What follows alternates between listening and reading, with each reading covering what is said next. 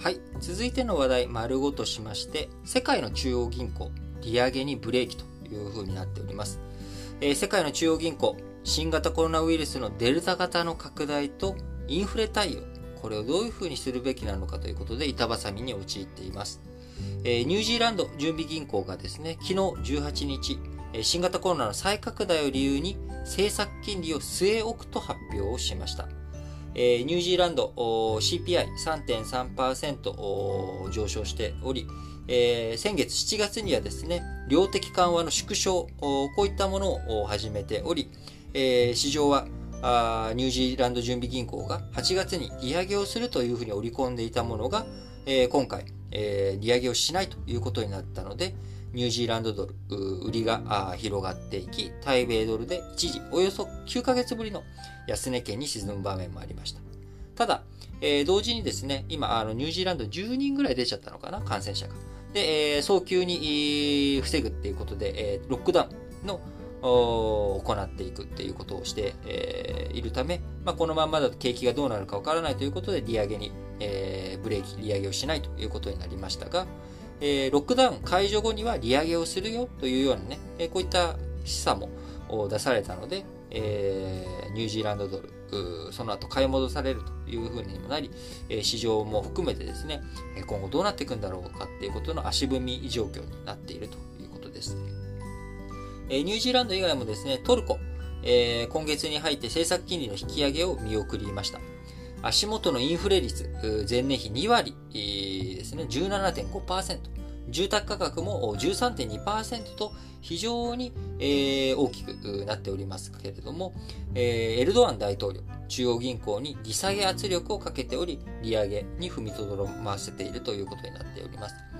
えー、インフレ非常に強まっておりますけれども、それ以上にですね、あの、世の中、今、新型コロナの影響によって、えー、まだまだお金が足りないというような状況、みんなが苦しんでいるという状況の中で、えー、市場にお金をジャブジャブ流していくという動きが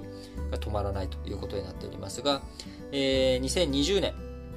えー、こう、金融緩和をね、各国が進めていった結果、インフレや不動産価格の高騰、あるいは、え、原材料高、あこういったものがどんどん生まれていってしまって、金融政策、このままじゃいけない、なんとか利上げをしなきゃいけないという動きが活発化しておりますけれども、新型コロナがまた再度、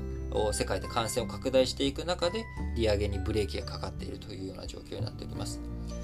トルコ、食品の利上げ3月、ブラジル、今月8月、ロシア7月、メキシコ8月ということで、えー、新興国に関してはですね、えー、利上げが進んでいる側面ありますけれども、えー新えー、先進国を中心にですね、えー、足元のデルタ型の感染拡大、えー、中国経済の減速懸念ということで、景気の回復、先行きには一層の不透明感が出ております。また、アフガニスタンの地政学リスクも投資家心理、冷やすということにもなっており、えー、利上げしても大丈夫だというようなコンセンサスがなかなか、えー、全体で広がっていかない中、あ景気のね、えー、最上流である利上げ、えー、利率をどういうふうにしていくのか、金利政策、金融政策が各国、微妙な舵取りが求められるというところになってきます。えー、日本についてはですね、CPI0.2%、えー、ということで非常に、あのー